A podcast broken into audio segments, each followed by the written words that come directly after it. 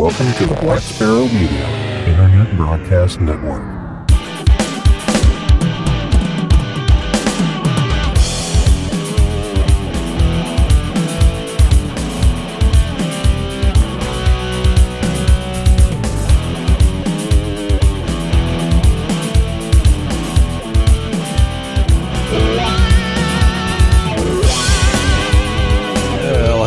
Everybody, and welcome to the long delayed and largely anticipated episode 173 of Linux in the Ham Shack.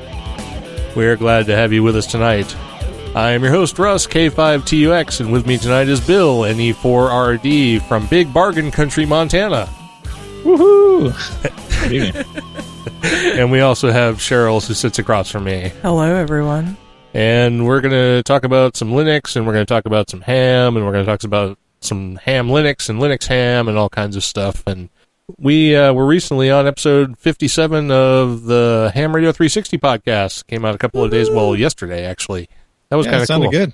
It did sound good. He made us sound smart. Yeah, I'm impressed. Excellent post edit. yeah, yeah. How do you get all those guys to say such good things? I don't know. it's amazing how that worked, but I want to thank Kale and the, the group over there for uh, a fun time that we had recording that, and uh, hope everybody gets a chance to check them out at hamradio360.com. With that, we're going to move into the amateur radio topics for tonight. And the first one is kind of a sad day. And that is the Amateur Electronics Supply AES has announced that it's closing operations as of the end of this month, July 2016. HRO apparently is going to acquire some of their assets. The Milwaukee based retailer has four locations around the country, including Milwaukee, Cleveland, Ohio, Las Vegas, Nevada, and Orlando. It has long been the nation's second largest ham radio dealer after Ham Radio Outlet. No reason was given for the decision, guessing lack of revenue. No reason was given to close the business. Effective at the closing of AES on July 28, 2016, all former AES locations, direct telephone numbers, and toll free location numbers will be redirected to the closest HRO so as not to disrupt providing service to the AES customer base, which is me, partly. Uh, additionally, effective on July 28th, the www.aesham.com website will be directed to www.hamradio.com also so as not to disrupt service for the AES Online customer base. I always bought stuff from AES Ham because they generally had better deals than Ham Radio. But, uh, yeah, yeah. I used to buy. Uh, I used to go up to the one in Orlando all the time. Well, that's when you lived in Florida and when Orlando Yeah. was actually up from you. Yeah, yeah, yeah. yeah, yeah. I think- Not I think anymore. Technically but, down from you now. Yeah, I, Way pr- I probably haven't ordered from from AES since the '90s, so that's it's been a while. Uh, I'm probably the reason why they they're out of business. There you go. All your fault. yeah. I have an My one purchase every three to four years, right? right. I have an antenna on the roof. My two meter antenna that I bought from AES Ham is still up there, uh, but it's got to come down because I need a dual bander. So, and I was going to buy one from AES, but now I can't. Well, you can until Yeah. tomorrow. Well, I can't until tomorrow. That's right. I believe everything already already forwards over to I'm sure it probably hamradio.com. does. So yeah, so Anyway, a link to the information on that will be in the show notes, but of course you can just go to hamradio.com to figure out where all of their assets have gone since it's uh, now at hamradio.com, which I think their main store, their their home office is actually in New Hampshire, I think, and that's my home state. So plus for that, I suppose. yeah, and I think they're keeping that Milwaukee store open too. So that'll be the the new HRO location. They're going to reopen and rebrand that store as a as an HRO brick and mortar shop. the AES goes over Yeah. to Ham Radio Outlet. Yeah. So Well, that's all right. It's, you'll still be able to go to hamradio.com and buy your ham radio gear if you want. So there you go. All right. So uh, what's this thing about hamdb.org? Yeah, hamdb.org. Uh, this is brought to you by KK6NLW and KD6DL. Of course, I didn't get their names, but uh, currently it's a uh, it's a free amateur radio call book that offers its data in four friendly formats: HTML, XML, JSON, and CSV. This is a no subscription fee, no account needed, no ads, no session ID, no lookup limits. Just free data in friendly formats. Their database is updated as often as the the uh, license information comes out from the various organizations from Australia, Canada, uh, Germany, and U.S. And I think they're adding more as we speak. Um, it's nice. It's a lightweight interface. If uh, there's a link in the show notes right to it, but if you go to hamdb.org, you can uh, query your call sign, and you'll you'll see it in the list of recently queried call signs. And uh, it's really nice having uh, a nice lightweight service because I just forgot to renew my QRZ service, so I'm going to probably write me up a uh, a lookup for HamDB from now on. there you go. And I'll be willing to bet you can use hamdb.org to look up the names of KK6NLM and KD6DL. Yeah, I bet you I could. I bet you you probably could do that. could do it like right now, but I won't. So another call sign lookup database. Do they have a published API? It says it's available in four different formats, but is it strictly from the web in those formats? Like it, it can uh, generate output in those four formats, or Yes. does it? Yeah, literally, you uh, you can just type in the hamdb.org slash your call sign slash and then the format you want XML, JSON, or uh, CSV, and it will spit it out in that format. If you query somebody's uh, name and the or your call sign in the application, it actually gives you uh, links down at the bottom for those other formats. So it would take you, you know. A very simple, uh, you know, curl or uh, whatever you want to go grab that information and parse it into your program. So it's a RESTful API. So there you go.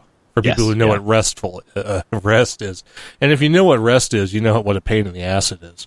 Um, it's it's great in theory to be able to just uh, parse a URL and to have data generated uh, out of an application that you can plug into your own application, REST API.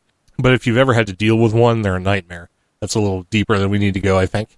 Cheryl, do you want to read the next one? Um, sure. Okay, good. Go ahead, for it. Kids crucial to the future of amateur radio. and adults too. Well, that's very true. I'm looking at you. Yeah, members. That's right. And that was a scowl on my face, just in case you didn't see that. They heard it loud and clear. So. Okay, so back back to the topic here. Kids crucial to the future of amateur radio. That was just one of the subjects that Stanwood uh Camano Camano Amateur Radio Club SCARC covered Saturday, June 25th during its annual amateur radio field day at the Stanwood Camano Community Fairgrounds. He said that SCARC was especially pleased to have over a dozen children attend because one of the kids or one of the club's goals is to raise youth's interest in radio communication. Participation by kids will be crucial to the advancement of radio technologies for future generations, Lon said. And that came from bcts.info slash z. It came Now- from it came from EHAM. We we Yeah, probably should found it discuss on the whole. Yeah, right. yeah, yeah, yeah. We the should- funny thing is, as I really the story was kind of, eh, you know, whatever. But if you go to the link, it's just like the headline, you know, talks about kids, and the picture they have on the story is these uh, very two elderly gentlemen running the radio, and I was they're like, kind of oh, kids this at is- heart. Yeah, this is doesn't make any sense. How can you do a story on kids and not have a picture of a few kids there, uh, you know, standing by the radio? Uh, so I, I only included it because it was funny because of the picture. So, you know, check out the show notes, click the link, go and look at it. It, I don't know. It's, it's, it's kind of humorous. You know, I, I expect a kid's story about amateur radio to have some pictures of kids and it did not. Well, there were a whole dozen kids there. Yeah, a whole dozen. A whole Yeah. dozen. Well, right? that's better than zero. So just look at it that three way. hands to count them all. no, just two hands and one foot. You'd be fine. Yeah, there you go. There you go. Yeah, well, we'll off air we'll explain the whole URL thing to Cheryl because I Thank ha- you. I haven't bothered with that yet. So. Yeah, it Yeah, I does was like- obfuscate the uh, source for us to read it out. So. Right, right, right. yeah, I was just like, wait, that's our computer. yeah. yeah, there's a thing I'm doing, so we'll, we'll explain it later. Thanks for giving me that info before Yeah, we sorry started. for not giving you the heads up there. Yeah, I think it's been on for like three shows already. So well, yeah, and I've missed like the last three shows. So, Well, there you go. See what happens when you Yeah. miss something? yeah, well, let's I'll do the, one. I'll do the next one. All right, you this is next actually a kid's story too. Uh, you know, Summit's on the air while at Scout Camp, a Scout Ranch in uh, Cimarron, New Mexico. Mike Cronover, uh, 85A, did an 84 mile hike with his son, Roy, AE5EB, and his grandson, Logan, KF5GYD, where they planned on activating two peaks in the uh, 136,000 acre scout camp. He had a crew of eight, two adults, and uh, six scouts on this trek, which was ca- classified as extremely strenuous according to the camp's rating system. They worked uh, 39 chasers on two peaks, and looks like they had a trip to remember. And they did have uh, quite a few good photos there of the uh, setups uh, on the on the summits, and uh, a lot of people are interested in doing those summits on the air. You know, this is a great experience for the scouts. I'm actually considering uh, doing this in a couple weeks here when uh, our scouts go up and try to summit Granite Peak here in Montana. So I'm, I might might try to bring my radio up and activate uh, the next peak over because I'm, I'm not doing Granite Peak. Too scary. for me. Chicken. so what what is the elevation of Granite Peak? Uh, I think it's like twelve four or something like that. That that's a- above sea level. What is it above ground? Uh, well, I think you enter in. Let's see, at East Rosebud at about sixty five hundred feet. Uh, so you still get over a mile climb. Uh, So that's pretty good. Oh yeah, yeah. You got to do. It's a probably like a I don't know 15, 16 mile trek up to uh, Tempest Peak, which will probably be what I'll activate, and that's where we'll set up base camp, and uh, then the boys and uh, the guides will go over uh, the next uh, morning and uh, summit and come back that day to Tempest Peak, and then yeah, then we'll hike back out East Rosebud. So yeah, it's really cool. Really cool opportunity to test all the the gear and see if I really want to carry it in the future. Well, do me a favor when they go up there and crest that that peak. Uh, let me know when they're going to be actually on the air because I'd like to hit that if possible. Yeah, yeah. I mean, none of the peaks up here, uh, well, you know, in the in the Beartooth have been activated for uh, summits on the air, so it's kind of nice. Uh, every every peak is a new one, and uh, it's just a matter of getting there, which is not terribly easy. Right. it's a it's quite a hike. I, I think uh, a couple of the easy ones I found is, is still like a seven mile hike and uh, two to three thousand feet of elevation. So and I'm not working SOTA or anything, but it, it would still be nice to get involved. So Yeah, yeah. So if I get that, uh, I'll probably log it in. Uh, if you if you go to the Summits on the Air website, which I don't have linked here, but uh, if you go to their Summits on the Air website, there is a, a whole list of activations and stuff like that too. If you if you ever if you ever are interested in it, uh, they notify when they're going to be there, what time they're going to be on, and, and generally they're going to be you know we'll be in the the QRP frequencies. So you know the upper upper parts of the uh, single sideband band for like twenty and uh, seventeen and stuff like that. a couple of useful websites for that: na-sota.org, North American SOTA Activations, and www.sotawatch.org for relevant info on active SOTAs. Those should probably go in the show notes. So I might make a note of those before the end of the show. We'll see. Why is it that everybody has mountains except for Missouri? We have mountains too, but none The of them are worthy of mentioning. yeah, the highest point is Taum Sauk, and it's like 1,700 feet. It's like Woo! the, uh, the 1700 Ozarks are down there, right? Yeah, Yeah, yeah. The prominence is 500 feet on Taum Sauk. yeah. Well, my, my house sits at uh, 3,500 feet. Yeah. well, yeah, you're in the high desert up there, sort of the high the high plains. yeah, I don't Yeah, even I know got a- what the I got a- elevation I got a, rim there. right behind the house here at 3,800 feet. So Must be fun getting over that with the antenna, right? yeah, I, I don't get any uh, any uh, Asiatic Russia or uh, Northern Europe. But you get a hell of a lot of reflection to the southwest, I bet. oh yeah, man, I can work uh, South America like gangbusters. there you go. Yeah, the elevation of Mount Vernon, Missouri is 1,211 feet. I think you have to leave the state to go that low here. probably do. yeah. All right. So shifting gears to open source topics, we have some uh, information about Visual Studio Code, which has been released under the MIT license. For Yeah, those that Nicky, Microsoft, right? Yeah, ooh. For those that live outside the Emacs and Vim world or Vi world, the VS Code GUI based editor is quite powerful and has access to tons of extensions that help make a programmer's life easier. Available for Windows, Mac OS, and Linux. It's now MIT based, uh, which is open source but not copyleft. We have a link to that information in the show notes if you want to try out the Visual Studio Code editor, which I'm guessing you use, Bill. I do, and I've tried it out on all three, and it works exactly the same, which is amazing. So you know, it's it's it's another tool in the in the tool belt. I am still uh, still a big fan of VI uh, when I'm doing console work. Uh, it's my personal editor of choice, and I have all the plugins and crap for that as well. So So, so do you use it up. even when you're not being like an open source heathen and not coding your uh, C sharp or Visual Basic and that kind of stuff? No, not really. All right, so it's well, you know. I have Visual Studio Enterprise, so you know, when I'm on Windows, I normally have to load that behemoth up, and uh, you know, I'm working on pretty large projects now, so. See, But it's good. It works. It works really well. It's it's still. I think they have some improvements to make on the uh, launch time. It it does launch. Uh, I think a little bit faster in Linux, uh, than it does in Windows. No surprise there. and I'm actually I have a build running on my Solus box here, so uh, it, it, it runs really well there. And uh, the Mac box runs uh, just as well. And yeah, they all look they look great. You know, you know, no font rendering issues or anything else like that. So uh, something done right by Microsoft. All right. And speaking of Solus, yeah, Operation Go more faster. Yeah, Solus is finally uh, running a, a rolling release build as of uh, just uh, I guess last week.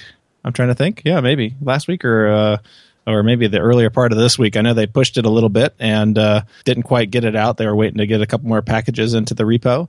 But uh, as of right now, uh, we are in a, they're in a rolling release on Solus, and I'm anticipating a FLTK library for uh, building all the uh, FL Digi stuff uh, coming out here shortly. I've been uh, kind of chatting back and forth with uh, the maintainer there, Ike, over at Solus, and hopefully I, I, I can get him to build that out because uh, there apparently there's quite a few static links and stuff like that in the original build. You actually packaged something for Solus, didn't you? I haven't put it to I haven't committed it out to the uh, Git repo yet because I was waiting to get a few more packages. But I've been practicing packaging stuff in there, and I wanted to get all the FL Digi stuff done before I started pushing stuff out. And uh, I'm kind of waiting for that that FLTK to be rebuilt by them because they already kind of have it in the repository. it's just uh, there's a bug ticket on it for uh, uh, getting rid of some of the static links, so it plays nicer down the road and stuff like that. I like Solus a lot. It runs great here on the uh, on the Lenovo uh, X220 that I picked up off of eBay. So it's it's great. So, how difficult is it to learn if you decided you wanted to actually package something for Solus? Because that was when we brought up Solus the first time. That was the my biggest. Uh, I don't want to say gripe, but my biggest concern about Solus was the sort of lack of accessibility of prepackaged applications. It is surprisingly easy. Uh, I, w- I tried to overcomplicate my very first one when I was doing a Hamlib, and I found out, yeah, I was doing it totally over overly complicated. It's uh, they have a very smart uh, uh, packaging system and building system. So uh, yeah, you just plug in some uh, pretty simple uh, variables like where to get the package from. You know, the download. you know, gets the little hash key. They even have some shortcut scripts that kind of build that stuff for you. And once you get the package built, it runs properly. Then you can commit it to the Git repository and hopefully gets accepted and pushed out to the main repo. I believe you could have a separate repo for this stuff as well. There is an ability for the package manager to uh, attach to other repos, a la like uh, PPA or something like that. You know, not not PPAs, but I'm just saying the same kind of way where you add that third party uh, right. uh, package repo. But I haven't really messed with that yet, and I don't really think that's the the way to go. I think it should be in the main repo. Well, so you always told, want told your what I'm right. You always want your code to be accepted into the main repo, right? yeah, yeah, yeah. So you know, and there's not really any any ham stuff yet because you know this is still a fairly you know influx building system. But uh, yeah, there's just a there's a there's a you know ton of packages. I mean, I'm pretty much set with mine except for the ham radio stuff. It has everything I I would possibly need. You know, so and it looks beautiful. you know, the Budgie desktop is beautiful. The fonts, the default fonts are just they're everything's beautiful. I mean, even the uh, you know, Hex Chat looks awesome. I wish Hex Chat looked this good in uh, Windows, but it doesn't. So. well, Budgie has been Solus's big selling point up till now. So uh, yeah, and they're changing it from Vala to uh, uh, what the heck are they? C sharp or not C sharp? Sorry, C plus plus or something like that. Uh, yeah, hopefully C plus plus or like um, what's the mono like to .NET platform or something. But, yeah, I don't think they're doing that. I, I think it's going to C++, but I'm, I'm sure somebody will call me out on that. we, we, don't say C sharp around here. Whatever, there, want, there is no C sharp. Yeah, they want it easier for extensions and stuff like that to be made for it, but it is super fast, and I'm I'm pretty happy with it. I'm a, I'm a Solus fanboy. Sorry. I was going to say there actually is no C sharp, but that's not true. It's actually there's no B sharp and no F flat. Right? That's that's, that's the music. Correct. Right. There's no B sharp and no F flat. Right. Okay. Yeah, there you go. All right. See, I know something about music. Apparently not when it comes to what we play on the show, but I know something about music. All right. So I don't know anything about Only Office, so I'm going to let you handle this one too. Breaking birthday news. Now, Only Office has never been so open as it is now. It's now uh, AGPL 3. Uh, it's celebrating its sixth birthday today, and uh, of course, this was a, a probably a few weeks ago. But they have a big exciting news for our open source community. We have updated the OnlyOffice server source code, making our web office more feature rich, easier to install. But first things first. Yeah, the uh, OnlyOffice document editors, you know, blah blah blah. There's a lot of notes in the show notes. I actually installed the, this uh, on on uh, on my Docker box in the closet over there just to try it out, and uh, it's it's it's a pretty uh, full featured Office system. You know, kind of like you know Google Docs or or anything else like that. It has just about everything you need, including the uh, you know the repository for the files and your editors for uh, documents, Excel you know Excel like files. I guess you call them spreadsheets and uh, presentations. And it runs uh, it runs pretty quick. You can run this at home you can run in a Docker image. Obviously, there's already Docker uh, Docker containers for this, so you can try it out uh, at your leisure and uh, you know put it up on uh, in a in a Docker node somewhere online or something like that. So it looks pretty cool and it uh, it runs great. Does it have a collaborative document editor? Uh, you know, I think it. I think the documents you can see multiple users in the documents. I, I didn't try that, but I, I'm pretty certain that it's already built in to do that. Yeah, so they have yeah fast real time co-editing like in Google Docs. So if it's it's just like Google Docs, so you can see the cursor and the other person. All right, well there you go. That, that's another solution. We're actually trying. Well, I say we. I am actually trying to move away from the Etherpad that we use because Etherpad as a project has been dead for some time. It sort of devolved, I would say, into Etherpad Lite, which is a platform I hate and won't use. Uh, but OwnCloud has a collaborative document editor that we've talked about on a past show, and now this has come out too, which also has a, which I'm going to abbreviate CDE, collaborative document editor, like Google Apps, but where Google Apps isn't open source, this is.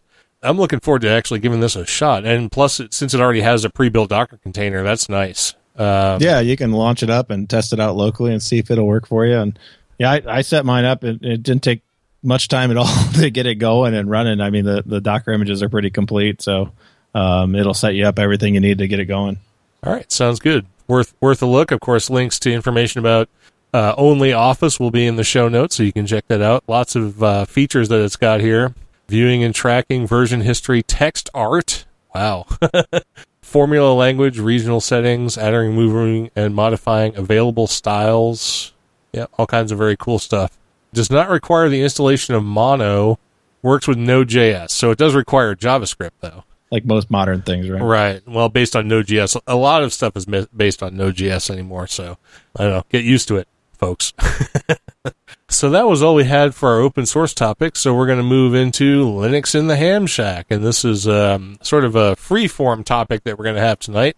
And this is about um, the ham radio pure blend. And i'm going to let bill explain what he's talking about here because you're asking some questions and i guess you want some answers and um, yeah. maybe i have yeah. those answers and maybe i don't. We'll see what happens.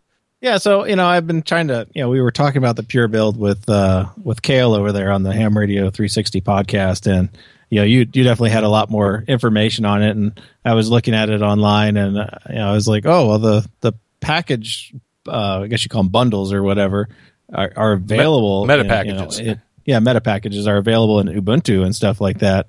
But of course, they're terribly out of date because the repo is terribly out of date. And if you if you didn't want to run the pure blend or the pure, I guess stretch is what the most recent version of all that stuff is running under. I mean, how would you get your your your meta package to actually build all the more recent stuff? That's kind of the problem with the meta packages is they are references they're they're links pre-encapsulated packages that reference the pre-built binary packages, and I don't know that you can app source the meta packages. But even if you could, that would just be a source build of the binary packages as opposed to the you know installing the binary packages themselves. It'd still be based on whatever the binary package source was available in the current distribution that you have the meta package for, uh, which presumably is Stretch. And in the case of Debian, Debian is notoriously slow about releasing updates to their packages because they want things to be fairly stable, even in the testing distribution. In the stable distribution, they're going to be super stable. And by virtue of being super stable, they're going to be super old because uh, they, they have to be well vetted. and that's what winds up in the stable distribution. The testing distribution is a little more bleeding edge. You might have uh, a little more current software in there. And of course, the unstable version is going to have the most recent, the most bleeding edge stuff, and the most unstable. But I have not actually tried to install the meta packages under the an unstable version of Debian to see if that's even possible. I don't know. Ah, okay. So, like, if someone wanted to get the pure blend, I mean, what would you recommend them doing? You know, which which direction would you want them to go? Would you want them to get the stretch? Would you want them to?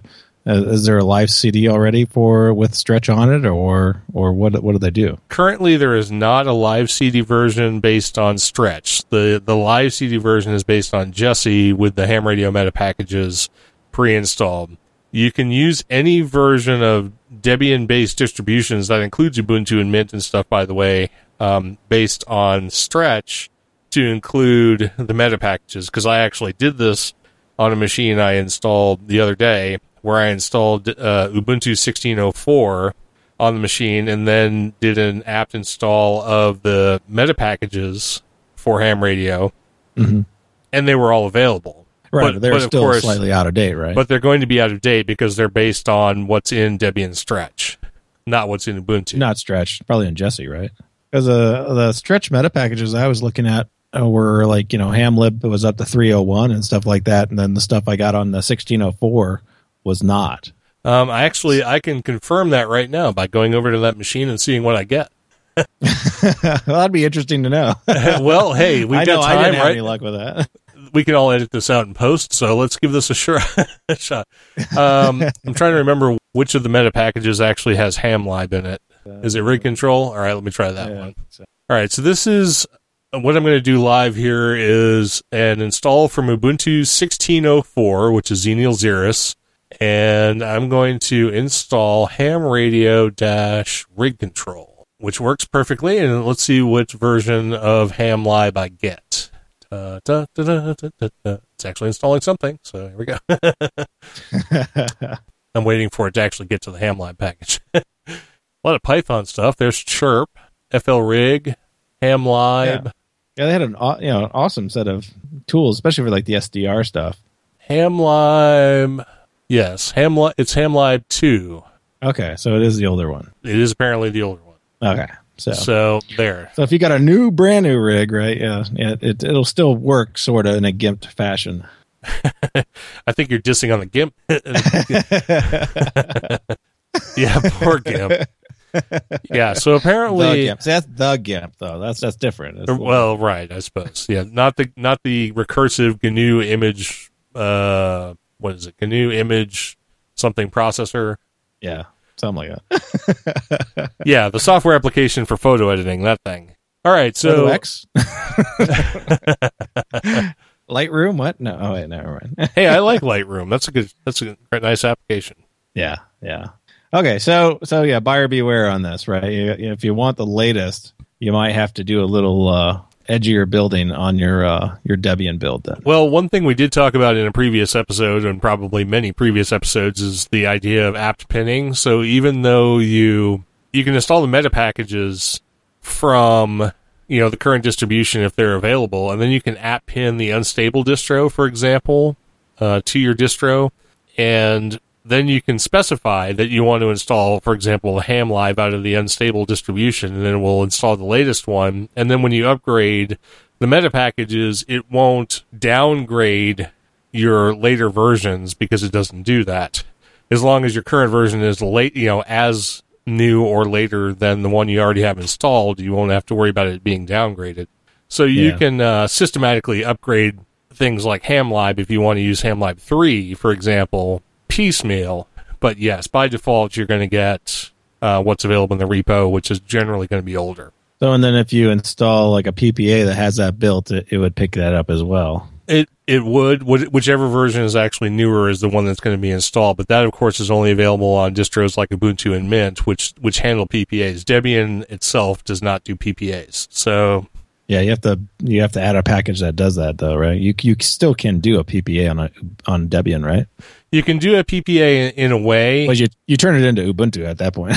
Right, right. But you can you can uh, set up a specific like an Etsy apt, you can have a sources list and you can have a specific source that has um, like a third party distribution specifically for Debian uh, specific packages, which is kind of like a third party reference to Debian packages. Not quite the same thing as a PPA, but it's the same idea.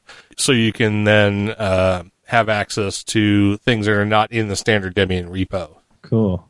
Well, yeah, my, my goal here with Solus is to kind of go through this list and, and see if I can build all these packages.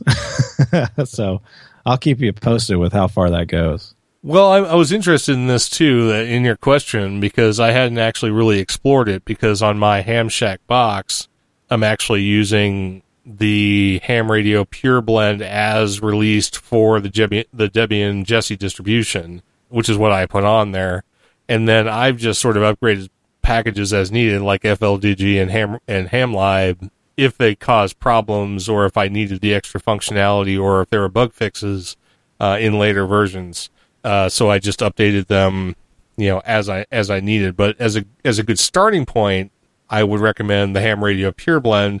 Whether you do it by the Jessie downloadable live edition or whether you get Stretch or some later version and just install the meta packages, or even use Ubuntu or Mint and install the meta packages because they're they're available in any of those. Yeah, it does give you a, a wealth of applications and a good swath of everything that that is out there you know, including stuff like, you know, PyQSO, Klog, TLF, and, you know, a lot of the programs we talk about all the time. And a whole lot of stuff we don't talk about. That's, that's, I'm probably going to use it in the future for like all the stuff we've never even touched on before because these are packages maintained by the Debian Ham Radio maintainers that we've either never used or maybe they're not super popular. It kind of goes back to the discussion we had a few episodes ago about the popularity contest. Um, yeah. And I, have decided that every time I do an install now, I'm actually going to participate in the in the popularity contest because I didn't even really sort of understand what that was about, and so I just always said no. I, I thought this was kind of a phone home to the mothership, like give information about my computer to like the masters behind Debian kind of thing, and I didn't really understand what it was about. So I always just said no, I don't want to do that. Now that I kind of understand what the popularity contest is, uh, I definitely um, think everybody should participate in it because it, it lets the Debian maintainers know what packages need to be uh, actively maintained, actively updated, and what packages are actively used. And I think it's actually kind of important. So y- you can uh, take that with a grain of salt. You do whatever you want as far as your own servers and whether you want to participate in the popularity contest. But uh, now that I know more about it, I think it's a good idea. Anything yeah. to make Debian better because there are so many distributions out there that are based on Debian. Anything we can do to improve it is a good thing. Yeah, it'll just trickle around the uh, whole ecosystem. Right. Well, cool. That that kind of answers most of my questions. I, you know, I just I kind of wanted to know a, a, good good clear direction to go with that. You know, especially if you if you were interested in getting the latest packages. You know, it does take if you have any of the one of the original builds. You know, 1604 for Ubuntu or Mint or Cinnamon. Uh, I guess that's Mint too. Uh, what are some of the other ones? Peppermint and uh, yeah, I, I, don't even know how many distributions are based on Debian anymore. Yeah, yeah, there's there's hundreds of them probably. So, um, right, you know, like for like low level for low powered laptops, a lot of people use that uh, Ubuntu Mate and stuff like that, and you know, so they're going to be kind of on that old older build level of packages. So you will have to spend a little extra time trying to find uh, repos to uh, pick up uh, the newer packages. I know I was able to find them all for my 1604 build. You know, I found a package uh, uh, well, I think it was a PPA for uh, for uh, Hamlib, and uh, I think it's the same guy that does uh, the um, the uh, Logbook of the World one, T, TSQ or TQSL. TQSL, yeah. Yeah, I think he had a, the package in his repo for that as well. Because when I added his repo, I it upgraded that package. If I remember correctly, I'd have to check that out for sure. But but yeah, that yeah, that's that's really useful information. Oh, good. I can glad I could be of little help. So. well, that was our free form topic on Linux and the Ham Shack for tonight. We'll actually probably have something better next time we actually do this. It's been a rough couple of weeks for me, as it seems to be every couple of weeks, but it it really was. It really was. Anyway, we're going to move on to some music for tonight, and I actually found uh, kind of an interesting song. Uh, the guy reminds me of a young Bob Dylan, but he doesn't really sound like Bob Dylan. This is actually a re- what? That's a good thing. Yeah, was was Bob Dylan ever young? I think he must have been at one point. Yeah, yes. Go back far enough, right? So so, so he's gonna sound like even when he's a little kid. no, he no, sounded no. I didn't say he sounded like Bob Dylan. I said he looked like Bob Dylan. No, no. Where I was talking about Bob Dylan though, like you know the little kids Fisher Price recorder, like you're singing into that through like a megaphone or something. no, no, no. He, no, no. No, Bob Dylan as a small child sounded like that. Oh, I'm sure he probably Yeah, yeah, did. okay. Yeah. Yeah. Okay. Wow, never mind. Sorry, I said I was talking it's about been Bob a hard week. Come on. Uh, all right. Please. This is by Zach Linton. He's from Australia. This came out in April of last year. It runs about four minutes. I got it off Jamendo as I get most things. It's called Maybe I'm in Love. We're going to hear it now. Yay.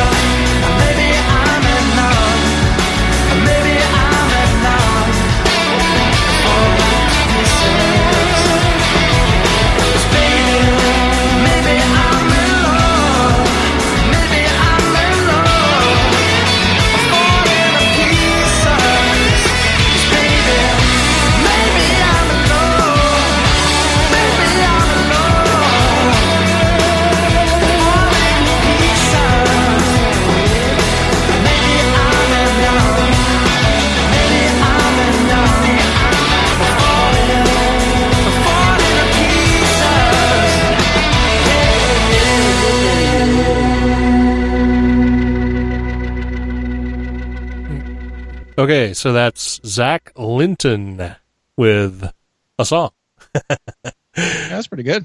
called Maybe I'm in Love from April of 2015. A young man from Australia. So they actually put out some music. Cheryl seems to think her microphone is off, but it's not. You're you're tapping. Can you hear me? No, Yeah. you cannot. Yes, I can. Oh, because- Yeah. What'd you do? Hit the wrong thing? No, I turned it. Turned that down. That's that's the wrong The thing. wrong thing. Yeah, I see that. so So there. At least I remember to uh, you know turn off mute.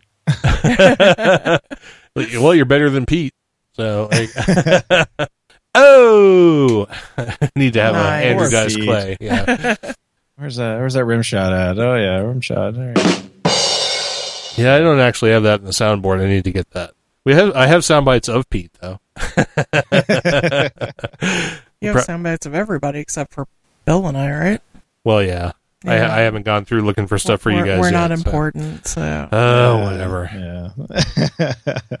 All right. Yeah. So Cheryl put this in the show notes. So why don't you go ahead and talk about the next thing? okay. All right. It's because nobody else pays attention to Facebook. No, I so- pay attention to Facebook. I saw it. Oh, did you? Okay. LHS That's is Facebook. now part of a new ham radio Android app as of about 6 p.m. on Wednesday, July 27th, which was a few hours Yeah, ago. Like today. like yeah. today, Trevor Holyoke added us to his app that's a collection of podcasts covering all aspects of amateur radio through a Google Play app. You can use this app to either stream the podcasts or download and listen to them when you're away from a data connection. Do you want me to go ahead and read this or do you want to just put it in the show notes? It's oh no no yeah we're not going to read the URL. Yeah, yeah. Anyway, um, I don't even know what the name of the actual app is. If you wanted to search for it, let It's me. probably uh, like Ham Radio Radio or something. it's, it's yeah, it's something like that. It's called I- Ham Radio Podcast. okay, there you There go. Thank you, Bill. Yeah. So- I can click a link. Yeah, no, we we were actually having problems earlier. Oh, we're still having problems, by the way, for like the four people who are in the chat room. We, they have upgraded um, the place where I store all our episodes has upgraded the server that we're on, uh, meaning there was an IP address change. So our feed is currently offline until your DNS updates. Well, apparently it has updated for some people because somebody on Facebook while ago was like, "Yay, I I've got it yeah. now." Well, So- DNS propagation is a kind of nebulous thing. I actually had the timeout set to half a day. I have since changed the timeout to an hour just in case this happens again. yeah, So anyway, um, anyway, within 12 hours of six hours ago, about six hours from now, yeah. everybody will have the new IP address and all of that will be fixed. Of So- course, nobody's going to hear this before that's all fixed anyway. So Except for the four people who are In listening right now. room, so there right, you yeah, go. right. So that was for them. okay, so, See, this is the thing. People who aren't in the chat room and aren't listening live don't get this handy dandy up to date, up to date information. Yeah. Right. So Half the time, we don't get the up to date info because we can sleep through this. that's right. so anyway, that's pretty cool. So thanks to Trevor for putting that together. I'm going to download the app, even though I get my ham radio podcast from many other sources. But hey, why not? It's not going to, you know, chew up too many resources on my phone. So, You're- and uh, except you I can't do can't it on your actually do it on my phone because I have an iPhone. But you'll you'll have to use your handy tablet. I do have a, t- I do have yeah, an Android tablet. Yeah, so yeah. So I'll download it on there. it looks Yeah. cool. It does I, make it- I, it I looked at it. Yeah, it makes it easy to find find all the the ham radio. Uh, Is Ham Radio uh, 360 on there? I did. I didn't download it, and I don't know if it's on there or not. So Ham Nation. I see Ham Nation, 100 watts in a wire, ARN, amateurlogic.tv. Boo. Sorry. wow, really? I'll install it on my uh, phone while we uh, talk about the next one. okay. You can tell us if Ham Radio 360 is on there, and then I- I'll stop dissing on Gary. I'm sure he's long since stopped listening to our show. So, well, yeah. all right. We also got an email from Torsten, Delta Lima 1 Tango Hotel Mike. Always love hearing call sign that's not from the United States. Send us feedback. So, uh, he says, thanks for bringing up the Pat Winlink client. I was looking for an open source client running natively on Linux for quite a while, so I was happy to be aware of that. Uh, maybe one should mention that while the PAT client itself is free and open source and runs nicely cross platform, it does not include a WINMOR driver or TNC. I can work with the official Windows only WINMOR driver and this seems to run under Wine. However, it is unfortunately still not possible to run WINMOR on a single board computer like the Raspberry Pi. Keep up the good work. I really love your show. Uh, he did all caps the love, so I had to emphasize. Uh, seven threes from Torsten, DL1THM. P.S. Maybe worth mentioning in some future episode as a real open source alternative to WinLink, the PSK Mail project. Uh, and a link to the PSK Mail project will be in the show notes. So, so I was waiting for Cheryl to sneeze, so I didn't have to edit it out later. Didn't happen. It, it'll be Right. back in a few minutes. Anyway, so maybe we will actually talk about PSK Mail, like, oh, I don't know, in the next episode.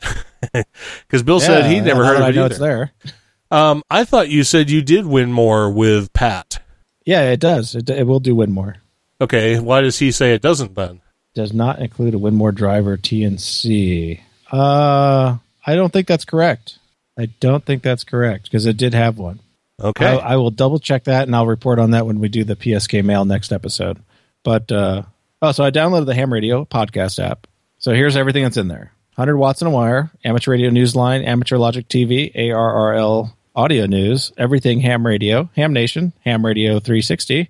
Oh, there's Gary, Ham Radio now, ICQ podcast. That's a that's a, that's a pretty good one. Yep. Uh, Linux in the Ham Shack. That's the absolute best one in the Of list course. uh, the practical amateur the practical amateur radio podcast the parpcast uh i don't know if That's he's not even any episodes produced layly. I anymore, know he's so- on and off yeah. See, and that Oh, was one of the questions anymore? you asked. I don't. I don't think he's done one in at least a year. yeah i did a couple uh blurbs for him here and there but i, I didn't uh i didn't really I like the Practical Amateur one. Radio podcast. I wish he'd do some more, but obviously life has taken him in another direction. So what was his name jerry or something like that yeah, Jerry remember. Taylor. Yeah, Jerry Taylor. Yeah, that's right. Yeah, he's a, he's a really good guy. Um, QSO today. That's another good one from uh, the guy in Israel. Uh, 4Z1UG or something like that. Yep. Uh, the Rain Report, which I have never heard of, so that's one I'm going to check out now. And Solder Smoke. I lost. I lost my nut for for solder smoke a while back. You know, I was listening to those guys, and I, yeah, I listened to all my podcasts at you know one and a half or two times speed. So it's kind of funny. Like you know, I was listening to the Solder Smoke, and they sound just like uh, Click and Clack there on uh, NPR sometimes because the guy laughs so much during the episode, and uh, I just thought it- it's just kind of funny because it just it reminds me so much of the guys at Car Talks, you know, Right. and uh, it's it's kind of entertaining. It, it's not bad. I I hate to I don't know make a decision based on how people sound as opposed to how maybe they really are. But I can't stand someone who has an air of arrogance about them, and that's one of the things I don't like about Gary Pearce. And I got the same thing for Solder Smoke, so that that's why I wasn't really interested in that. But Yeah. Yeah, I- didn't really get that from them, but I don't know. Maybe I'm looking at different things. it, it's I'm sure it's just me. So It's just you. It's just me. Yeah. anyway, check that out. Link, of course, will be in the show notes. I'm going to download it. Bill's already downloaded it, so there you go. I'm downloading it now. Oh, she's so- downloading it now, so there you go. All right. So uh, thanks, Trevor. We're all going to check that out, and I'm sure many other people will as well. Uh, we also got a comment on episode number 172 from Johnny, one of our longtime listeners and commenters, and for JEK. Uh, he said, You mentioned Dolphin in this episode and running game emulators on a Pi, so I thought you might like Recalbox. Anyway, I love the show. Um, I looked at Recalbox. You, you can do a Google for it, and it comes up with recalbox.com, recall with one L. And when I did that, the domain was dead. Now, again, that could be me. Uh, Bill, would you like to confirm that recallbox1L is dead or alive? Um, It's alive. It's alive. You suck. It's loading on my computer now. Why, why is it that this never works for me? Well, It's on my computer. We're on the same network. I know. Oh, and there it Yeah, is. Look. It's a poof. retro gaming platform. Recalbox over, uh, offers a wide selection of console and game sys- systems, from the very first arcade systems to the NES to the the Mega Drive and even 32-bit platforms such as PlayStation. All right. Yeah, and it loaded for me when I loaded the, at that time, but when I tried to load it earlier, it did not. So anyway, uh, recalbox.com, 1L, will be in the show notes, of course, um, because it actually does work. Who knew? Um, And it's being fixed in the Etherpad that's even as right. we speak. And I'm typing it in the Etherpad right now. So it's amazing how things can happen so quickly. But anyway, thanks, Johnny, for that information. That'll be interesting information for me because I love retro gaming consoles and emulators, so I'm going to be checking that out. Uh, and anybody else who likes them, I'm sure will be checking that out as well. Speaking of that, we still need a main. I, I'm working on it. I'm Uh, working yeah, on it. whatever. Yeah, I am really. Uh, All right. Well, instead of instead of griping about our lack of a retro console, why don't you tell us what the the recipe this week is? All right. Well, first off, um, there was a recipe in the Ham Radio 360 episode. So if you want to hear what I shared with Cale, you should definitely listen to that episode, and you can hear us talk about all kinds of Linux versus ham radio versus whatever stuff. So anyway, this week my recipe is just call me lazy in the summer. I don't like to turn the stove on. I don't like to turn the oven on. So I want recipes that are easy to fix and require very little time in the kitchen. This is one of those recipes. It's a dessert. Um, and it's one of my very favorite pies in the world, and it's for key lime pie. You need a prepared graham cracker crust, uh, three cups of sweetened condensed milk, which will be about two cans, I believe, uh, half cup of sour cream, three quarters of a cup of key lime juice. That's very important here, and one tablespoon of grated lime zest. You warm up your oven to 350, which is 175 degrees centigrade, and mix all that stuff together. Dump it in the pie shell and bake it for about five to seven minutes. Don't brown your pie. Take it out, chill it, and eat that puppy, and it is very, very good. And that is the recipe this week. And the recipe, of course, will be in the show notes. Yeah, I made that one on uh, that you mentioned on the Ham Radio 360 for Fourth of July. And That's Uh-huh. great. Yes. yeah, Cheryl actually made two of them. Yeah, two 9 by 13s of them. So well, I thought one was a nine by thirteen, one was an eight by eight. Yeah, that's right. So No, I did. I did the the strawberries and the uh, blueberries. blueberries. together. Yeah, Yeah, that's the I- one I did. And then and then I made an American flag on top. That's That's, what what, I Cheryl did. did, too. That's- Yeah. I was thinking I was gonna take a picture and send it to you, but I yeah, I, I don't even think. Well, actually, did we get a picture of it? You may have. Got I think I may have got one. Yeah, yeah. We had we had a little bit left over, and people were, you know, we had we had some leftovers from the thing, and every day, the next day, I was asking people who wants to take some leftovers home, and everybody was, "Is there any of that cake thing left?" I was like, "Yes." They're like, "I definitely want some of that." And everybody, one girl was like, "I ate it two days later. That stuff was amazing." And I was like, "All right, whatever." so yeah, it keeps getting better the older. yeah, d- yeah. The longer, really the longer the the graham crackers can absorb the moisture from the Cool Whip, the better it Yeah. gets. So, Yeah. and see, this is just this is baiting people to go listen to that Ham Radio 360. Yeah, go- This go is perfectly to fine. That show. yeah. So, Well, I didn't eat the cake you made, the icebox cake, the first time or the day you made it, but I You ate it it the the, next day, day. the next day, and it was fantastic. So, Yeah. anytime you can refrigerate something like that and let let the flavors sort of meld, Mingle, yeah. yeah, it, it's excellent. yeah, it's it's better. I, I'm not a big blueberry person, so even though I wanted to do the American flag type look with that one, um, I I prefer it with just strawberries.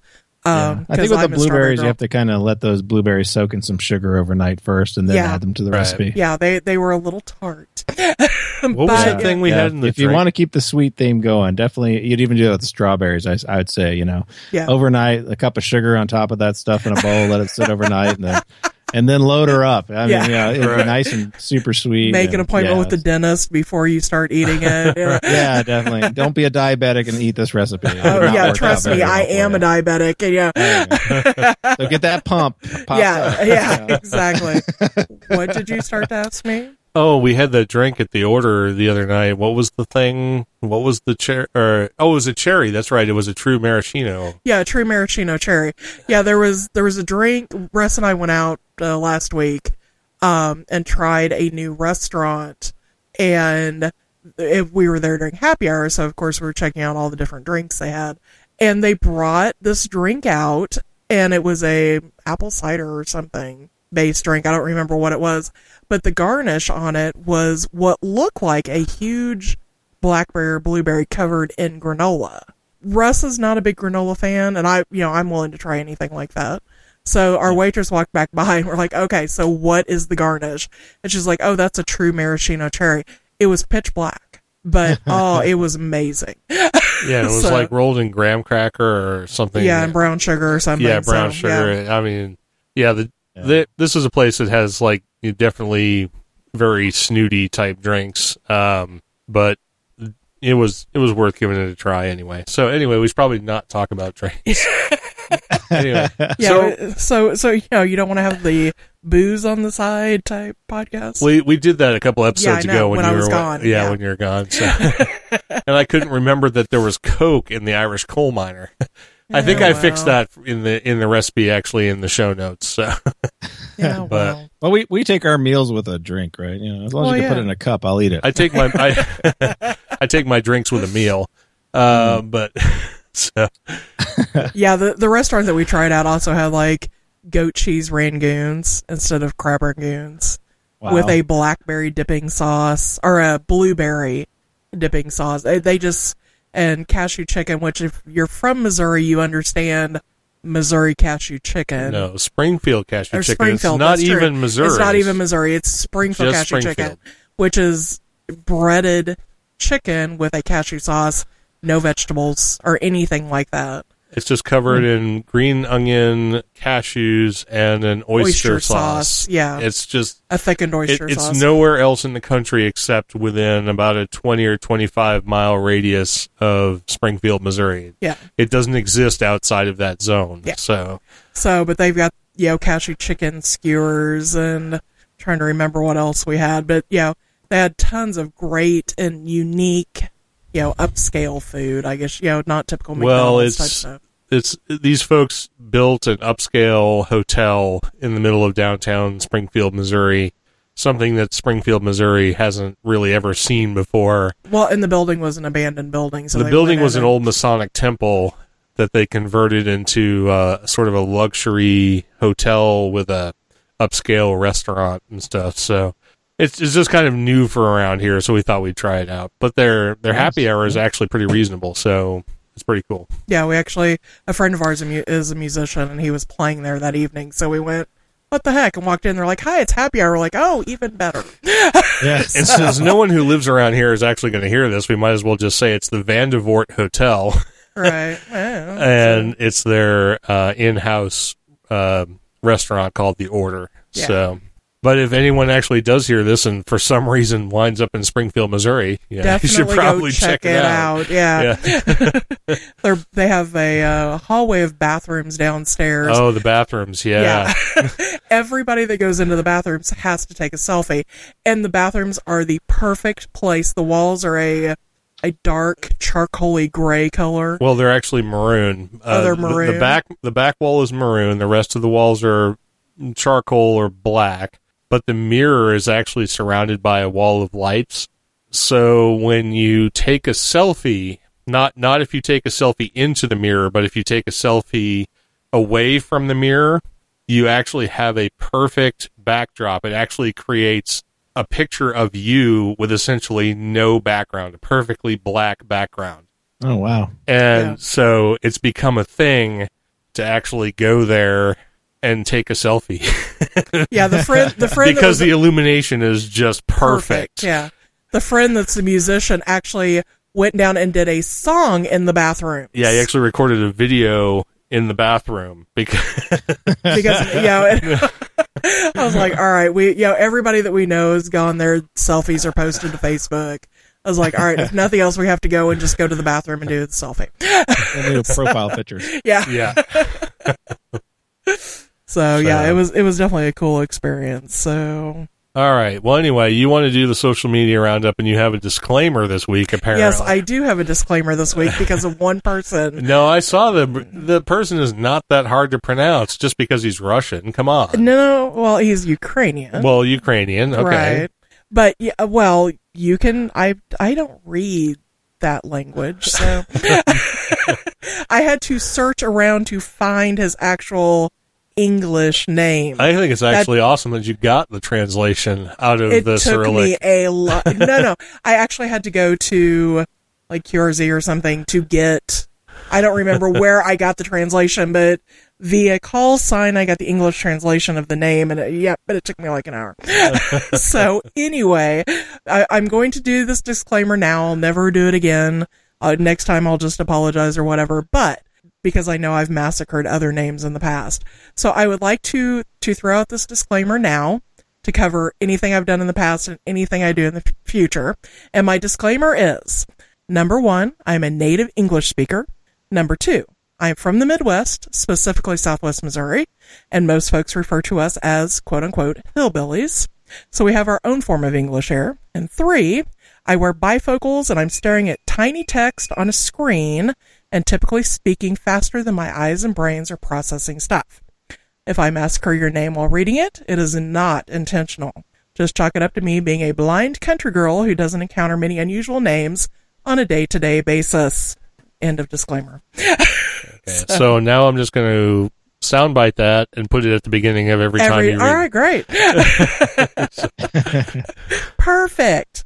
So anyway, this week for our donations and subscriptions on our list, we have Jonas Rulio, Jeremy Hall, Michael Connolly, Harrison Kyle, Scott Pettigrew, Bob Yerke, Paul Griffith, Ronald Ike, Johnny Kinsey, Brian Smith, Robert Halliday, Ben Schramm, Michael Aiello, John Clark, Rob Branch Dash, Edward Donnelly, Donald Gever, Alan Wilson, Stephen Sainer, Dylan Engel, Jason Marinero, which I always get wrong, Except that time. except for that time, yeah.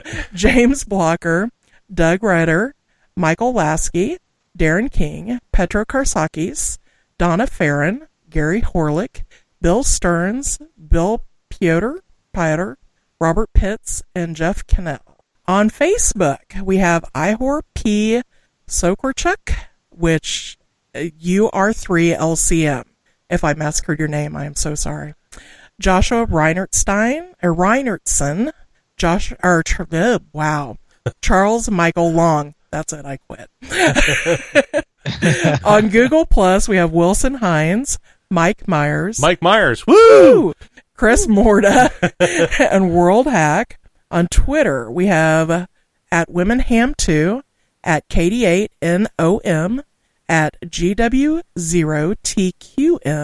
uh, Lyman Dugan, at G, uh, KG0BP, at ChurchCRC, and at KC7EQO. Nobody joined us on YouTube. Nobody joined the mailing list. And there were no merchandise sales this week.